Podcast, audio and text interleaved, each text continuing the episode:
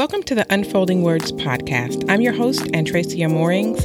Thank you so much for pressing play today. Today, I am tackling a subject that is a tough one. 2020 has been quite a doozy, and we're not even halfway through it yet. Now, I don't watch news. I stay away from the morning news, the evening news. It's just not my thing. I stopped that quite a few years ago. But there's some news that you just cannot escape from. So I'm sure you've heard the name Ahmaud Arbery. And if you haven't, in a nutshell, on February 23rd, he was jogging in his neighborhood and he's a 25 year old young man jogging in his neighborhood in Georgia when he was confronted by two armed men in a pickup truck. And what happened essentially is that he was shot and killed, murdered. Basically, many are calling it a lynching. And it surfaced just recently because there was video leaked of the murder. And as a black woman, as a black woman with sons, it just really hurts my heart that this is still happening in this day and age. And the first thing that a lot of people do when faced with such an injustice like this is to look to God and ask why. Because these men were living carefree or with no legal ramifications for two months after murdering someone who on video did nothing to them. We look to God and we ask, God, why aren't you doing anything? We see these things happening and we want God to act. And a lot of times, God gets the blame for what people choose to do on this earth. God can intervene, but we're not promised a perfect city here on earth, but we are promised one in heaven. And imagine how God feels watching his creation do horrible things like this with the free will that he's given them. It's it's been one thing after another, just this downward spiral since Adam and Eve. So clearly, we have not, the human race has not handled free will very responsibly. Today, I want to look at Psalm 94 that sums up the sentiments of what many people are feeling today surrounding the death of Ahmaud Arbery.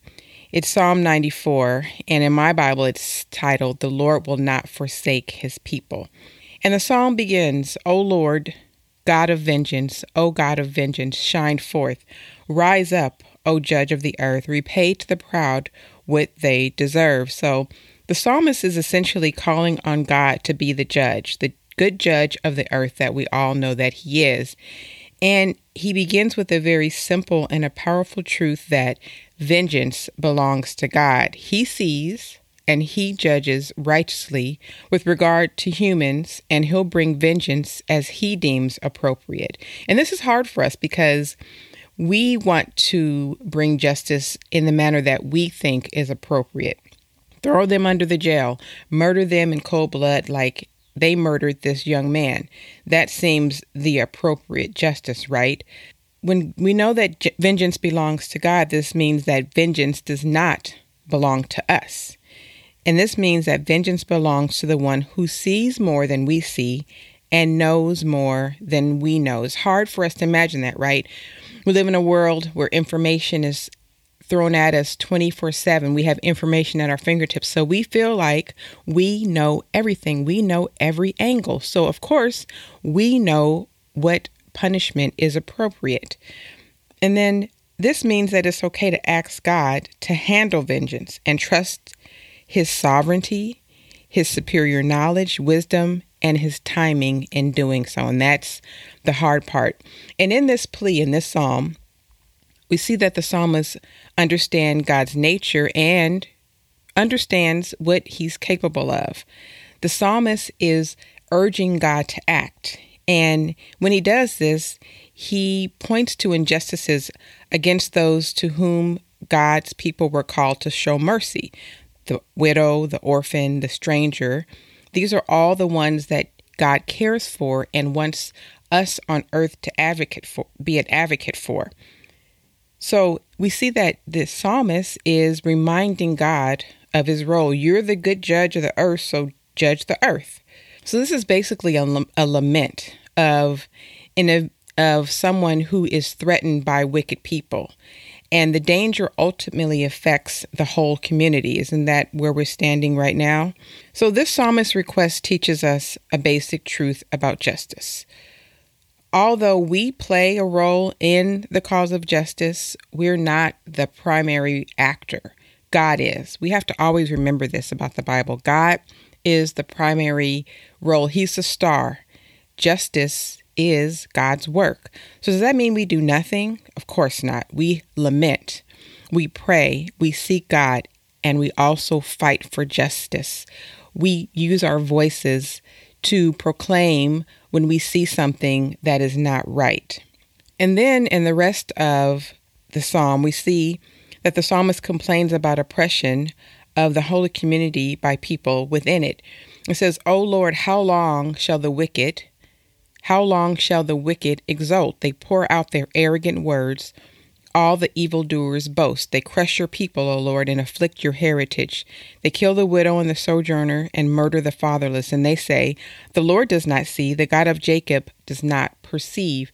And in this case with Ahmaud Arbery, this is what it felt like. Like they were boasting because they got away with this. They lived as free men for months until this video had surfaced. If this video had not surfaced, they would have continued living in a boastful manner, living boastfully because they were going free without any punishment.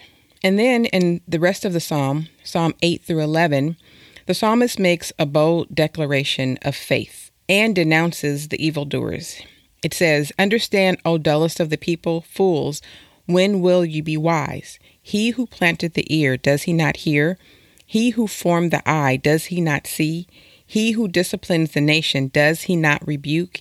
He who teaches man knowledge, the Lord knows the thoughts of man, that they are but a breath. So, like I said, this psalm calls on God as the judge of the earth to mete out divine justice by exacting punishment on the wicked because they were flaunting their freedom to do whatever they want and afflicting God's people, even murdering society's weakest members, and then foolishly denying that God pays any attention to their evil deeds. So the psalmist poses these rhetorical questions that communicate that inevitably the proud will get their payback. So, unlike the gods of other ancient Near East cultures of the time, the God of the Old Testament showed a deep concern for human beings. He's very involved in the personal lives of his people and every single issue they face. He's interested in justice, and he's often referred to as just and righteous in the Old Testament. So, God's concern for humanity and justice shows itself in a number of ways. So, remember when Cain killed Abel? God exiled him and marked him. We see this in Genesis chapter 4, verses 9 through 16. Many commentators interpret this passage as showing how compassionate God is because he didn't allow Cain to be put to death like he killed. But it also shows a strong focus on God's justice.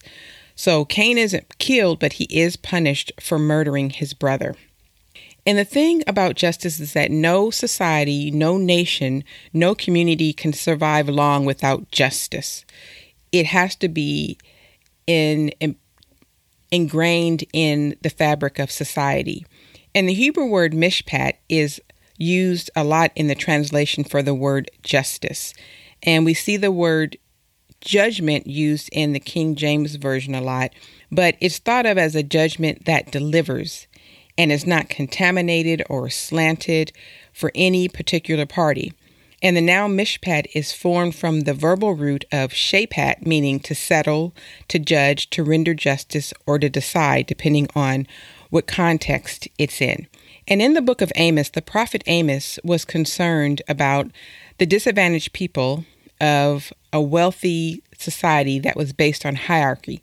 So they were rich in luxuries, but all at the expense of those who were much more poor in society, the oppressed, the widows, and the orphans. And Amos saw this lack of justice in the courts for the poor. Justice had become so polluted that he called it a poison, a poison that was destroying God's people.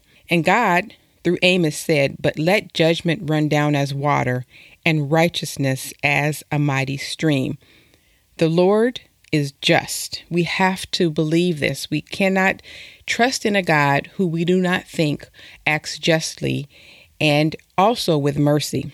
God is the ultimate judge of all people. He will eventually bring justice to the nations.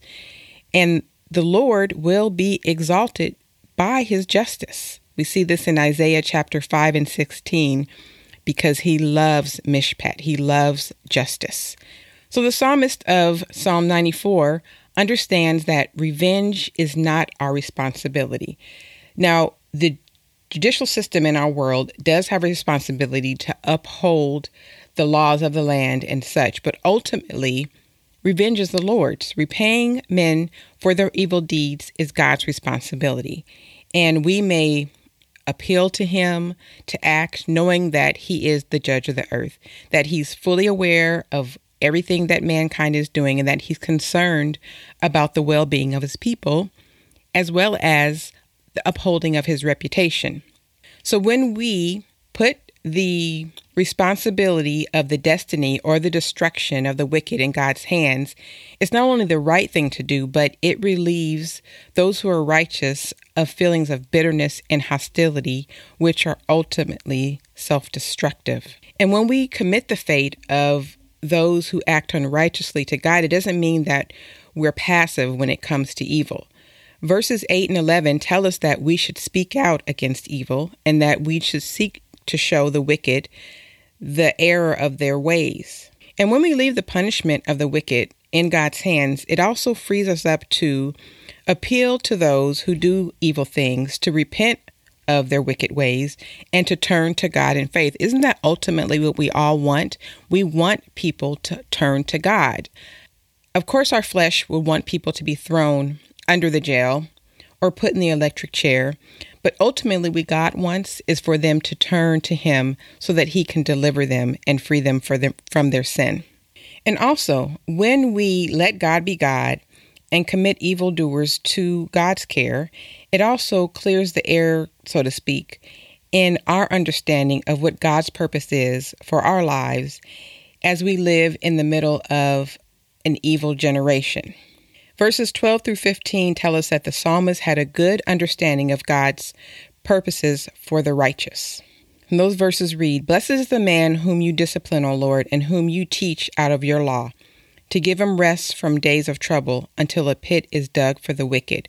For the Lord will not forsake his people, he will not abandon his heritage. For justice will return to the righteous, and the upright in heart will follow it. So those who commit injustices, those who do evil things, are still under the controlling hand of the sovereign God, who uses everything to accomplish his purposes in the lives of his people.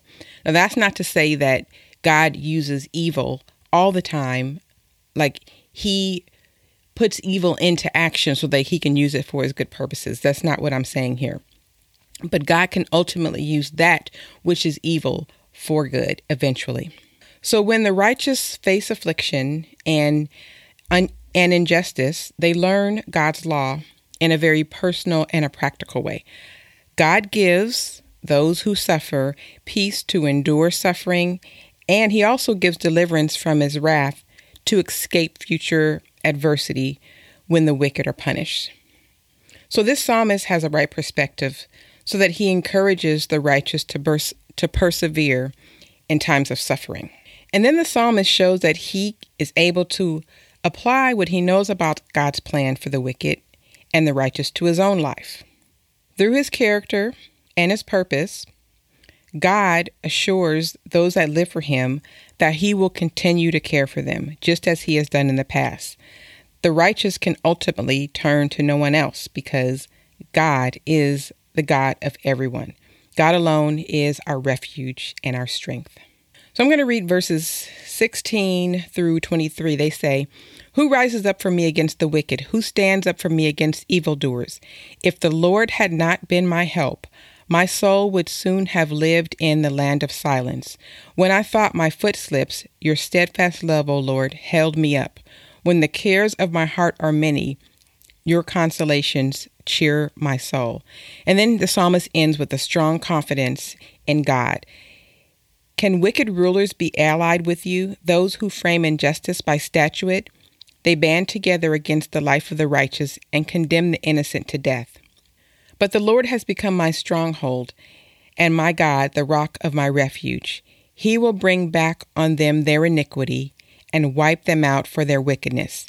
The Lord our God will wipe them out.